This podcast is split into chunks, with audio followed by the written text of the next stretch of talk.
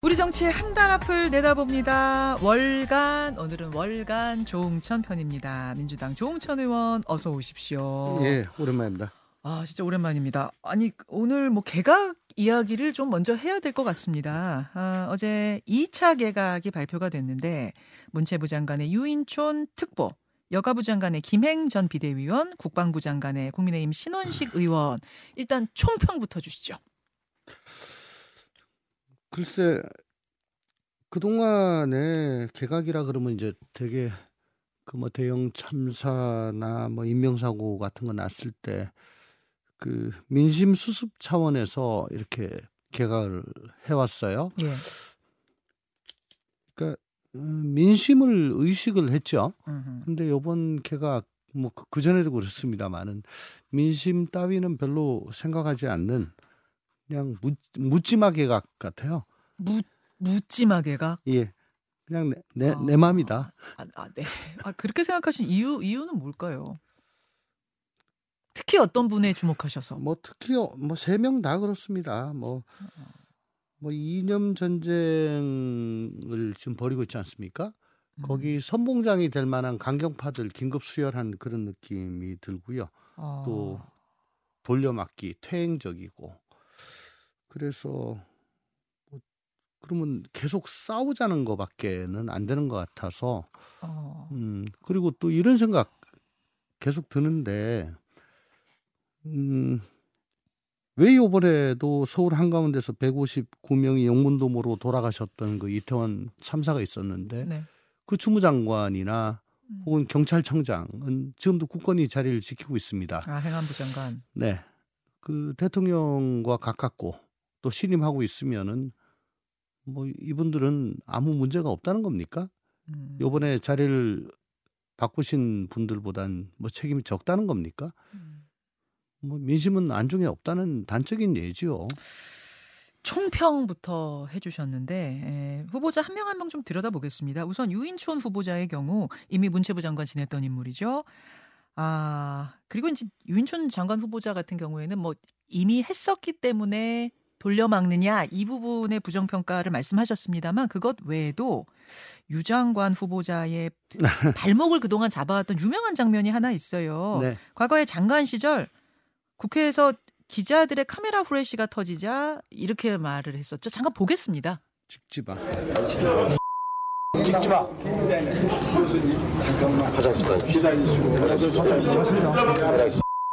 성질나 꽂혀가 정말. 말로 표현되는 언어도 언어지만 그 말에 실려 있는 감정이나 이런 것이 훨씬 더 마음을 아프게 하죠. 어쨌든 뭐 잘 참지 못하고 어, 뭐 그런 것들이 순간 사실은 어, 안 그랬으면 괜찮았을 텐데 사실 지금도 뭐 이렇게 갑자기 그때도 후라시가 갑자기 터지는 바람에 제가 너무 깜짝 놀라서 얘기를 하다가 그렇게 됐어요. 예. 예, 이제 그 당시에 뭐 찍지 마 XX 뭐 성질나서였나요? 뭐 예, 그렇게, 뭐, 그렇게 뭐, 예, 얘기를 예. 예, 하고 나서 나중에 거기에 대해 해명하는 부분까지 다 네. 들려드렸는데 아 인사청문회에서 좀 이 부분 관련해서도 넘어야 될 산이 있어 보여요. 네, 그렇습니다. 어쨌든 뭐 15년 전에 이미 저런 활극을 한번 보여주신 분인데 그뿐만 아니고 그 많은 문화 예술계 인사들 그 뭐 몰아냈던 소위 말하는 국정원 블랙리스트 어, 거기에 연루가 되었다고 계속 어, 거론이 되는 그런 분이잖아요. 물론 뭐 본인은 부인을 하고 예, 있습니다. 어, 또 이게 재현되는 거 아닌가 하는 음. 그런 우려가 있는 거죠. 그 윤촌 장관, 그러니까 장관을 이미 지냈던 분을 사실 다시 쓰는 건 좀 부담스러운 일인데도 불구하고 유인촌 특보를 기용을 하는 건 음. 그거는 사람이 좀 그만큼 부족했던 걸로 보세요. 왜 왜라고 보세요? 저는 그 이동관 방통위원장이 방통 저 방송 분야를 예. 또 유인촌 장관은 신문과 인터넷 언론 쪽을 담당을 해서 음. 어, 투톱으로 해가지고 전방위적으로 언론을 옥, 옥죄야 되겠다. 뭐 그런 체제를 완성하려고 하는 의도가 있지 않은가 싶습니다. 그러니까 인재풀의 부족 이거는 두 번째 문제고 네네 우선 예 이 언론은 빨리 좀 잡아야 되니까 어. 어, 거기 특화되신 분이라고 생각을 하고요. 물론 뭐 인재풀 부족- 부족은 MB 시즌 2란 건 그 전부터 거론이 됐었죠. 이- 뭐 이조 장관, 이동관, 김용호 뭐 많습니다. 음. MB 출신이 무려 뭐 십몇 년을 뛰어넘어 가지고 다시 음. 하시는 분, 분들인데 아무래도 뭐 대통령께서 박근혜 정부 인사들을 어 적폐청산이라고 해서 이제 다 감옥에 보내시고 했기 때문에 음. 좀 한계가 있죠. 그렇기 때문에 MB 시대 음. 어, 분들을 아. 다시 모시고 올 수밖에 없는 건 이해를 하겠는데 그렇다고 하더라도 좀더 어, 두루 탕평을 하셨으면 하는데 계속 그러시네요. 네. 자, 두 번째 인물은 신원식 국방부 장관 후보자인데 이분 같은 경우에는 과거 이른바 태극기 집회에서 한 발언들이 계속 나오고 있습니다. 아무래도 인사청문회 때 이게 쟁점이 되지 싶어요. 잠깐 한 장면 보고 오시겠습니다. 오늘은 축제입니다. 문재인이 멸망을 기다리고 벌써 6일 전에 유엔군이 인천 상륙작전 성공했기 때문에 문재인 모가지 따는 것은 시가 문제입니다. 이 깊은 날에 비도 오는데 기분 좋게 저랑 춤추면서 합시다. 자, 소 이렇게. 안 내려오면 합니다. 자, 합니다. 안 내려오면 붕짜자 붕짜. 안 내려오면 붕짜자 붕짜. 어, 붕짜자 붕짜. 이거 저 오랜만에 듣는 구호인데 응원당 구호 같은. 그이 발언들이 상당히 상당히 거친 발언들이 저 집회 현장에서 어, 쏟아졌어요. 네. 예, 신원식 후보 입에서 네. 이런 것들 막말 이력이 결국 인사청문회 테이블에 오르겠네요. 그렇습니다. 어, 아무래도 뭐 대중 집회 나가게 되면은 뭐 좀 업되죠. 업되고 발언 수위가 올라갑니다. 올라가지만 그래도 현직 대통령 상대로 뭐 모가지를 딴다. 또 현직 대통령이 간첩이다. 혹은 현직 대통령은 악마인데 그 악마를 낳은 건 초대 악마는 노무현이다. 음. 뭐 이렇게 지금 현재 잣대로 보면은 굉장히 심한 그런 발언을 하신 것들 그거는 뭐 거론이 될 수밖에 없죠. 부적격 사유까지도 된다고 보십니까? 뭐 부적격 사유가 되거나 말거나 그냥 임명하실 거니까 뭐 그건 상관이 없고요. 그리고 또 홍범도 장군에 대해서 장경 국감 때 뭐 뼛속부터 뼛속까지 음. 어, 빨갱이다 라고 말씀하시면서 어, 지금 흉상 이전에 단초가 되는 어, 그런 말씀을 시작하셨던 분으로 알고 있습니다. 음. 근데 가장 주- 어, 지금 문제가 될 거는 예. 중대장 시절 때 예. 그 부하 병사가 어, 사망을 했는데 예. 어, 그게 사인에 대해 가지고 지금 다른 증언들이 막 나오고 있어요. 음. 어, 요번에 최상병 사망 사건과 어, 또이 연루가 돼 가지고 이, 이 사건 또한 또 그 사인을 조작한 거 아니냐 뭐 이런 의혹이 좀 음. 사망원이. 생기고 있는 거죠. 물론 그게 보도가 나오고 나서 본인은 그거 아니다. 아니다라고 해명을 했습니다만 예, 법적 조치까지 하겠다라고 말씀을 하셨는데 어, 그동안에 군대 내 의문사에 대해서 사실 깨어나지 않, 않지 않습니까? 그래서 어, 굳이 군내 의문사를 어, 군 내에서 해결하지 못하고 민간 경찰로 수사 주체를 옮기게 된 것은 거기에 대해서 공감대가 있었던 거거든요. 그러니까 어, 지금 어, 이종섭 장관이 사의 표명하고 교체되고 하는 가장 큰 원인이 최상병 사망 사건에 예, 예. 대해서 제대로 조치를 못했다는 걸로 봤을 음. 때그 후임자로서 적합하냐? 어. 신원식 후보자는 제가 듣기로는 육사에서 대표 화랑을 할 정도로 어뭐 능력은 출중하고 야전 경험도 풍부하고 예, 예. 뭐 그건 좋은데 예. 근데 이렇게 특정 이념에 편 편향된 그런 발언 음. 또 뉴라이트적인 그런 사고를 가지신 분이 어, 군을 지휘할 경우에 과연 이게 적합할 것인가라고 음. 하는 또 지금 와가지고 이 군의 정치 개입을 걱정하는 뭐 그런 계기가 되지 않을까 하는 그런 어, 상상도 어, 해봅니다. 지금 뭐 세 사람의 후보자 다 별로 맞듣지 않다라고 하셨지만 그 중에서도 신원식 후보자를 가장 걱정하시는 것 같네요. 맞습니까? 그러니까 최근 들어가지고 발언 같은 예, 것들이 예. 너무 좀 편향됐고 알겠습니다. 과거 이제 그 어, 의문사도 지금 음. 있기 때문에 그렇습니다. 예. 아니 뭐 이런 질문이 항상 들어와요. 이런 개각대가 되면 몇 점이나 그럼 이번 개각에는 점수를 주시겠느냐 이런 질문 늘 들어와요. 또 꽈락입니다. 또또 F입니까? 네. 아, 참. 알겠습니다. 여러분도 뭐 나름대로 점수 주시고요. 민주당 이야기로 넘어가 보죠. 월간 조홍천. 아, 이재명 대표 오늘로 단식 15일 차. 아휴. 단식장을 천막에서 국회 안에 대표실로 옮겼어요. 그리고 이제 누워서 하는 단식으로 뭐 바꿀 수밖에 없는 상황이 됐는데 어, 어제 이 대표 건강 많이 악화됐다는 소식 전해지면서 뭐 의총에서 의원들이 단식 중단을 공식적으로 좀 이거 뭐 어떻게 뭐 의견을 표명하자 이런 얘기까지 나왔던데 중단이 되는 겁니까 어떻습니까? 어, 그렇습니다. 지금 그 이제 오늘 15일째죠. 네. 15일째인데 어, 의료진의 어, 그 공식적인 어, 공식적이라고 해야 할까요? 어쨌든 비서실장을 통해 가지고 나온 의, 의료진의 소견에 의하면 네. 어, 단식이 한 2주를 넘기면서 뭐 다른 사람도 그렇지만은 불가역적인 손상이 오게 되고 음. 지금 어, 의학적으로 체력적으로 한계에 이르렀다라는 의학적 소견이다라고 의료진이 얘기를 한대요. 음. 그래서 어, 가- 단식을 예.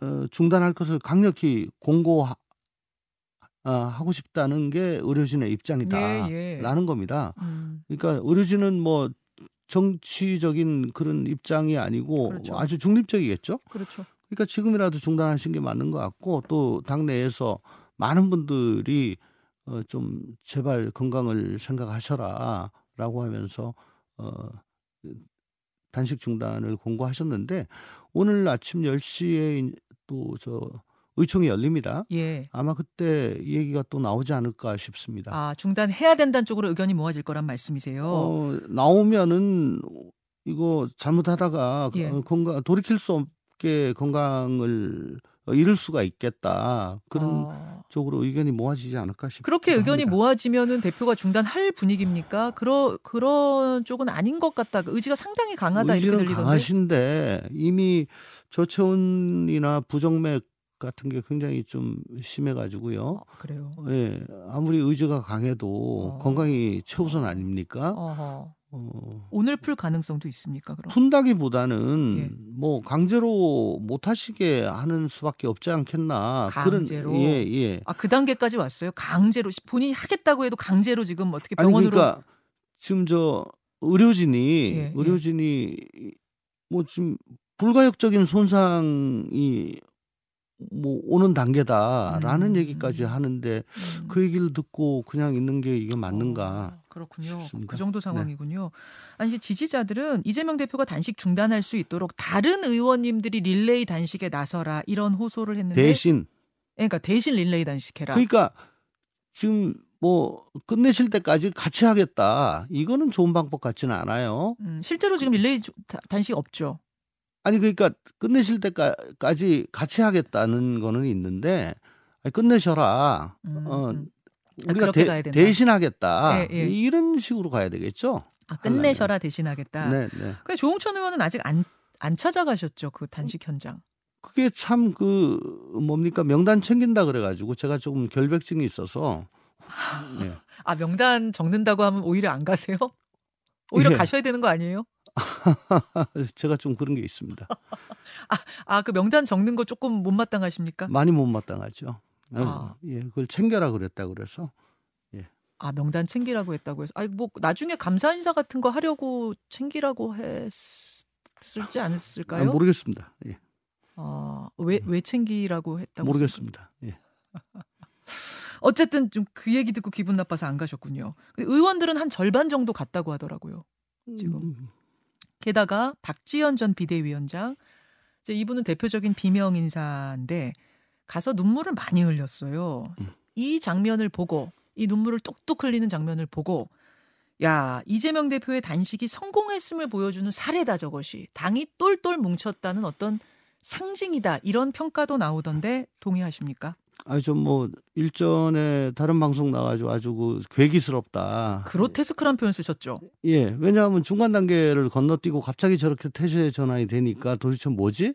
음. 예, 초현실적이다라고 말씀드렸는데 그 이후에 박지원 위원장이 방송 나와서 어쨌든 그 수척해진 모습 예. 보니까 눈물이 절로 나오더라. 절로 나오더라. 라고 뭐 얘기를 하더라고요. 음, 그럴 수는 있겠다. 근데 회복식을 만들어 드릴게요. 그 그건 아직도 좀 잘 이해는 안 돼요. 아, 눈물이 절로 나올 수는 있겠구나까지는 이해는 됐는데 회, 회복식 만들어 드릴게요까지는 그거는 그럼 뭔가 의도가 있다고 보세요? 모르겠어요. 음, 일각에서는 뭐, 뭐, 진심이겠죠. 예. 예, 뭐 일각에서는 공천권을 생각해서 뭐 이런 거 아니냐, 공천 의도 의, 의식한 거 아니냐 이런 얘기도 나옵니다만. 뭐그 그건 그, 뭐뭐 제가 그분 생각이니까. 그분 속에 갔다 오지 않아서 모릅니다. 알겠습니다. 네. 이 당이 똘똘 뭉쳤다. 이제 당내 화합은 이뤄냈다라는 거는 동의하세요?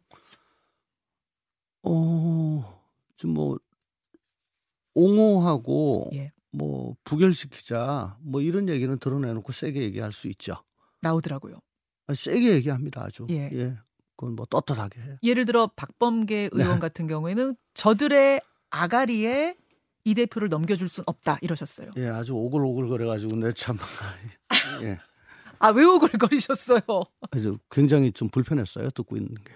아 예. 불편하셨어요. 왜 왜 또 불편하셨을까? 아니 그것도 뭐 비공개 회의도 아니고 공개 회의에서 음. 어, 기자들 다닌 데서 카메라 돌아가는데 그 저런 얘기를 하는 이유가 뭘까?